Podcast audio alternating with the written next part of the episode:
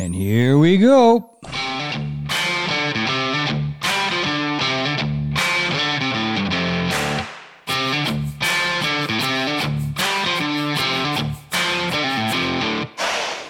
Today on the phone, we have Kathy Flett, the Alberta leader of the provincial Wexit Party.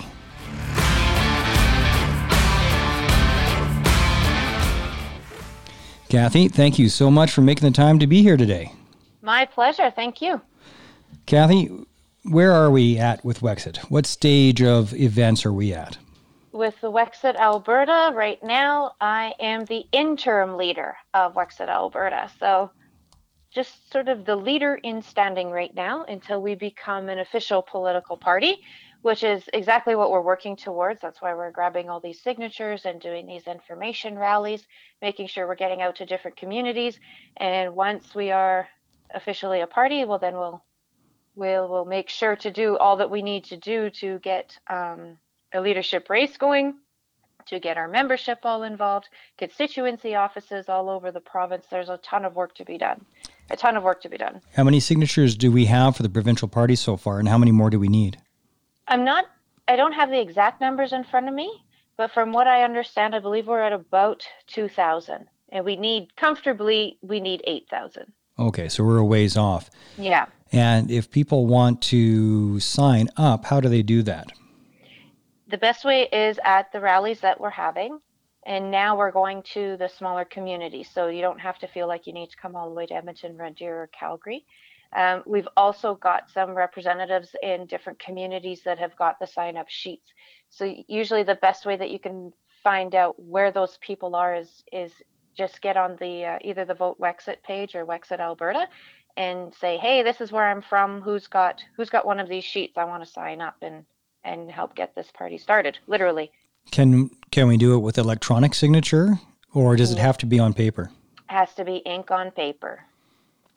Are you going to put uh, t- together a group of door knockers? Exactly, that's what's going to start to happen. And so January is, is a really a really exciting month for WEX Wexit Alberta because that's when we're going to see a lot of activity that people have been waiting for and, and wanting, rightfully so. And that will be the door knocking that starts. That'll be the constituency offices that are that are put together. So you'll have somewhere physical to to go to.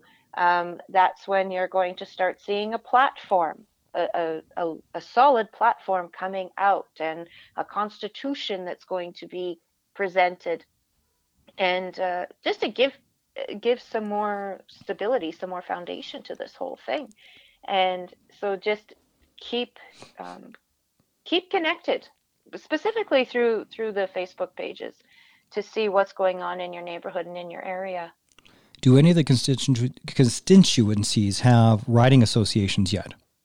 Nope, none of them do yet. We're still in very much in the infancy of that and trying to um, do everything that we can to identify who in those neighborhoods is, is ready, is is wanting to step up and, and help make that happen. So if that's you, uh, reach out and get in touch with us.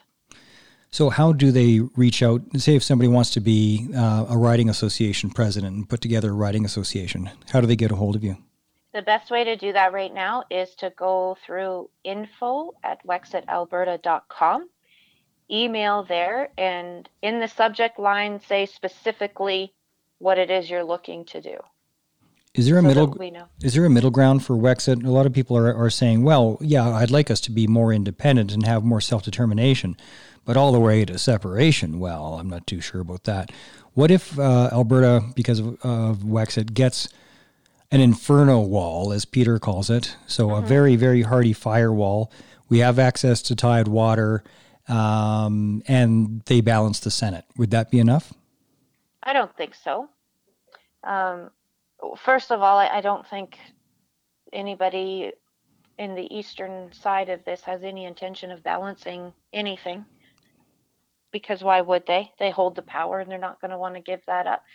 And furthermore, even if we had all of that in place, that would be fine. But then another government comes in and they find some other way to to make a mess of Alberta, as what's happened ever since 1905. So to my way to my way of thinking, if Alberta is going to be the strong place to live, home that we know it can be, our only option is is to just say, you know what, I think I think we're good to the rest of Canada and, and we'll take it from here ourselves. A lot of people think it's just because of access to tidewater for pipelines. What are the other factors that are driving the separatist urge?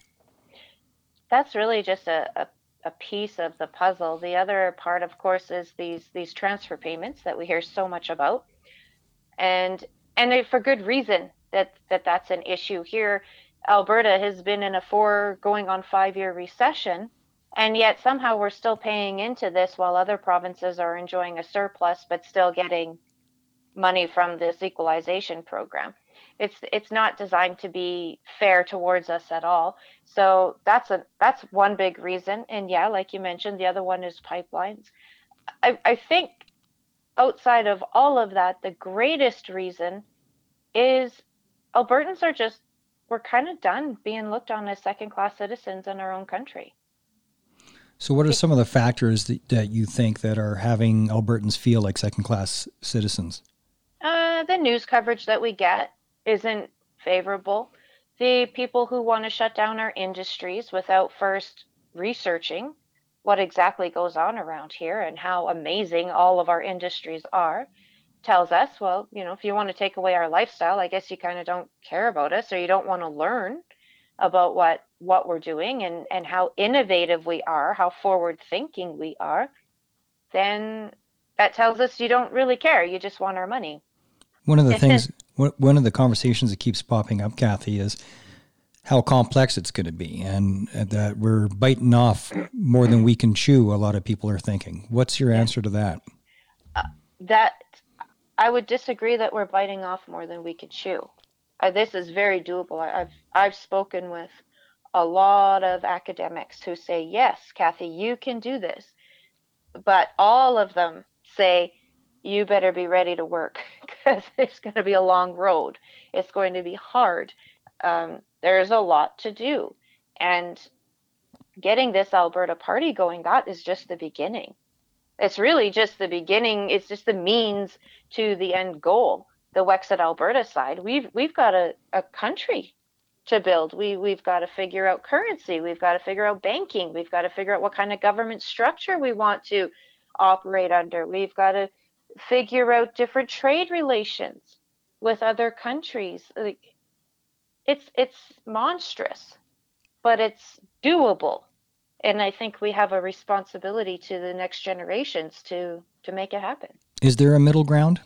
Is there something other than separation that would satisfy Albertans or at least the Wexiteers? Uh, those involved in Wexit, myself included, would say no no, there's there's no middle ground, and and I made that very very clear in Red Deer this weekend that this is to me it, it's independence or or bust basically.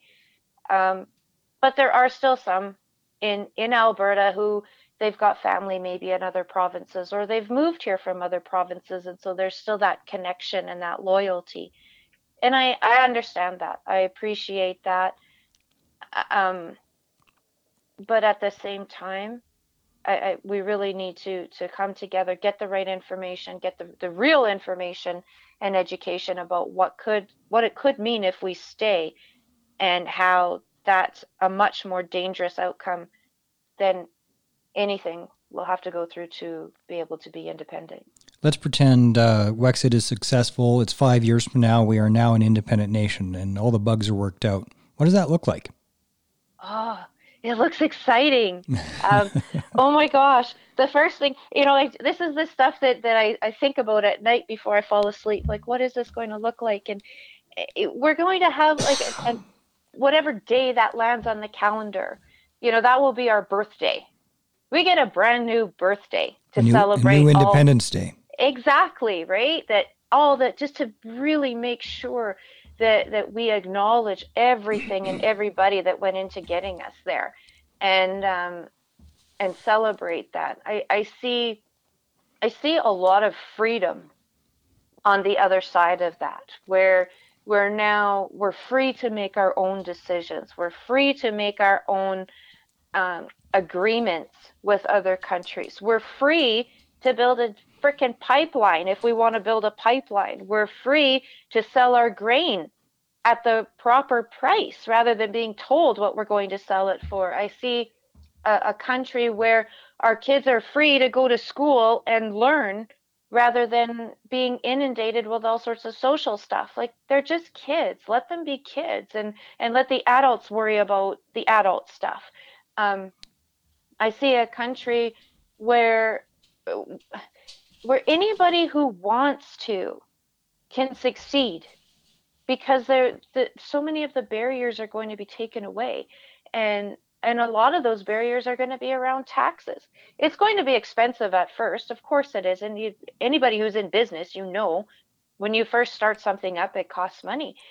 Uh, but i see it being so we're at that five year mark just say and then and then we look at five years after that so now we're 10 years down the road and our kids or our grandkids are now entering the workforce they're ready to go they've got their whole futures and none of them have to be concerned about sitting in a 40% tax bracket because we don't need it.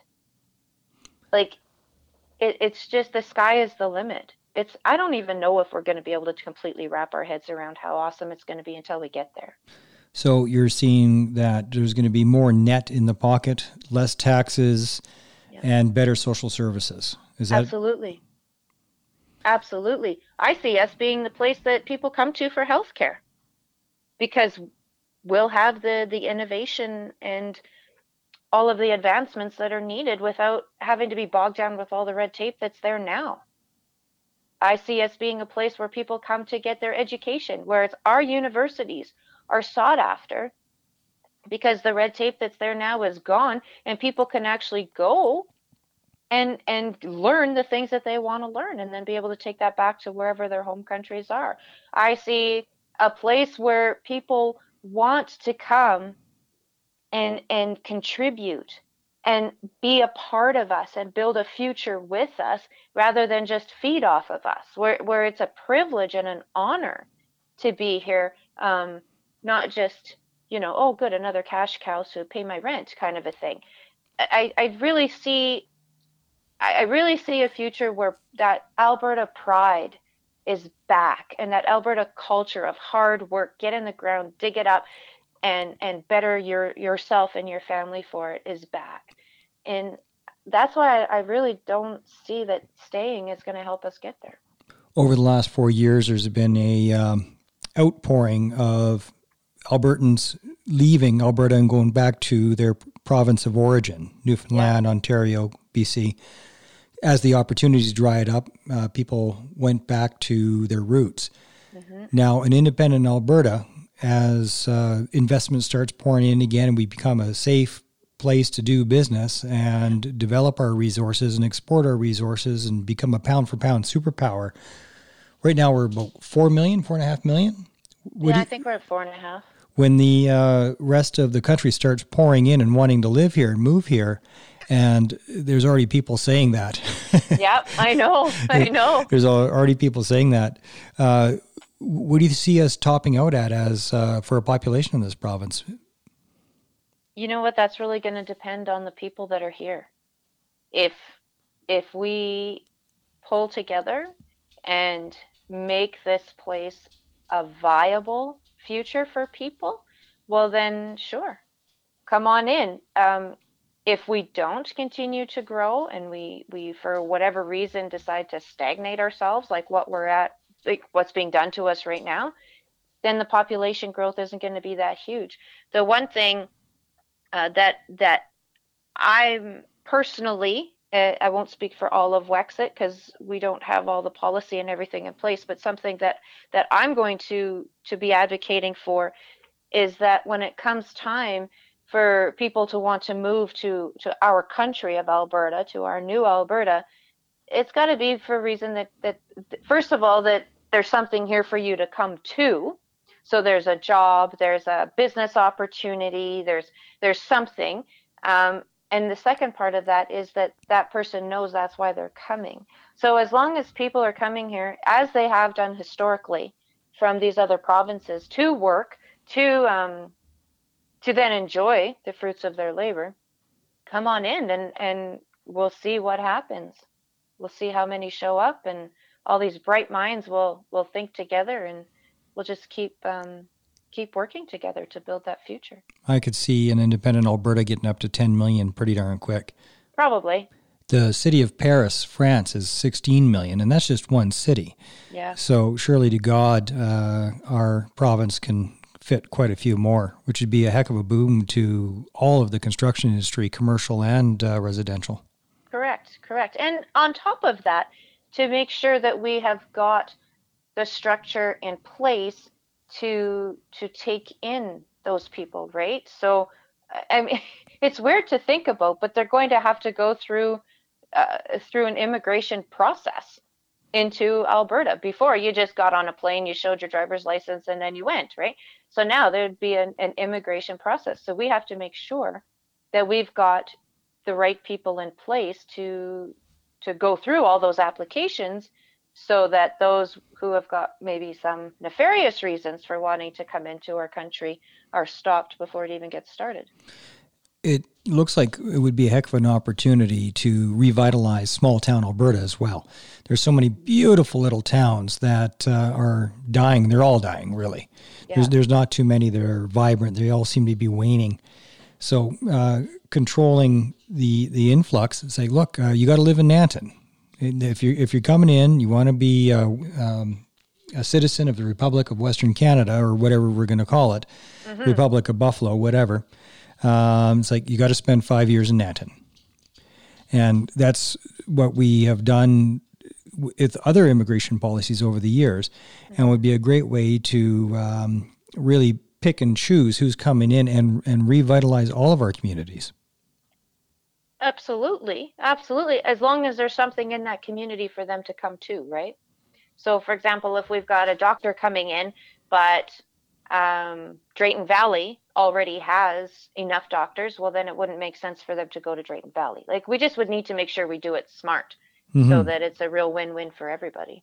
At your, re- at your speech in Red Deer, you were talking about how in the Constitution, Quebec will always have an advantage an advantage over Alberta or the West. I was hoping you could expand on that. Yeah, so the way that it's it's written, the Constitution is an incredibly interesting document, and in there are a bunch of acts, and one of the acts is called the Alberta Act, and in that piece of paper that's within the Constitution, it flat out says that Quebec will always have 65 more seats than we do. And then there's a formula that as we add seats, because of our population, they automatically get to add seats. So we'll always be at a disadvantage. And that's just between Alberta and Quebec? Yeah. When was the Alberta Act? Uh, and do you know where in the Act it, it, says that off the top of your head?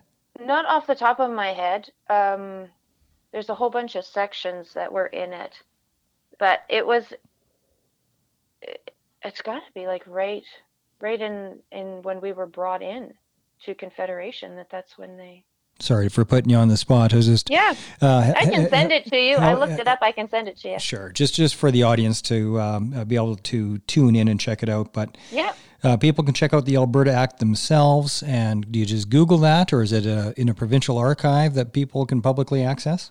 I just Googled it. Just Google it, the Alberta yeah. Act? You betcha. Okay. Yeah.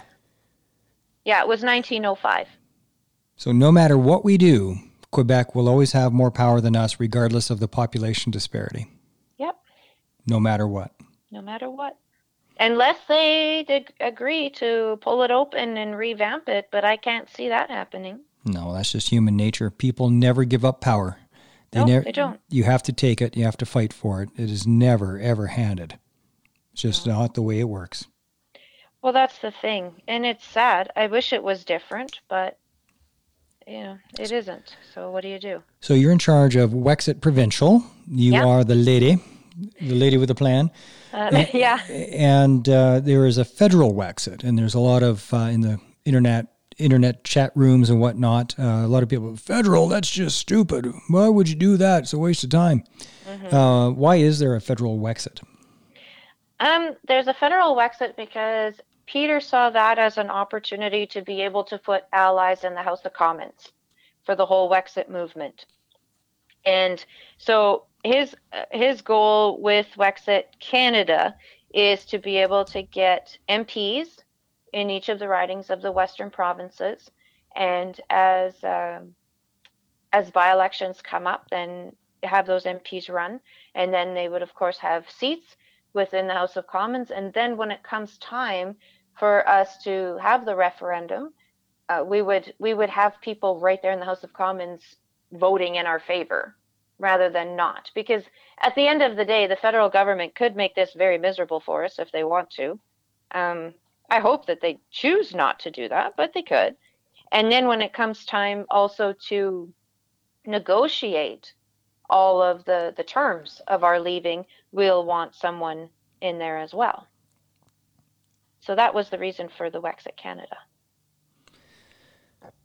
Well, Kathy, I think that's about it. Uh, okay. Is there is there any FAQs that we've missed that you are hearing all the time that we haven't covered? Um, the thing that we're hearing all the time right now is it, it's not so much an FAQ, but sort of a when, right? People want a timeline, and I want to give them that timeline. I just don't have it. I don't have it yet. It's so that's that is what we're working on. It's it's it's being done and created right now it's it's hard to see right because there's meetings going on behind the scenes but there's a big one happening this sunday um, and then there'll be more that come from that. And so just stay tuned and follow me if you want to keep track of the stuff that i can share with you. The best way to do that is either on linkedin just connect with me kathy flett on linkedin or on facebook i started a blog page to share some of this information with you. And um, that's just at uh, if you just put in there at uh, interim leader Wexit Alberta, you'll be able to find me. And of course, we will have continued updates on the Meincke Show podcast. Awesome. Kathy Flett, thank you for joining us today. To stay on the line uh, after I do the outro. Sounds good. You are listening to the Meincke Show podcast. Thank you for tuning in and share, share like the sugar bear because sharing is caring.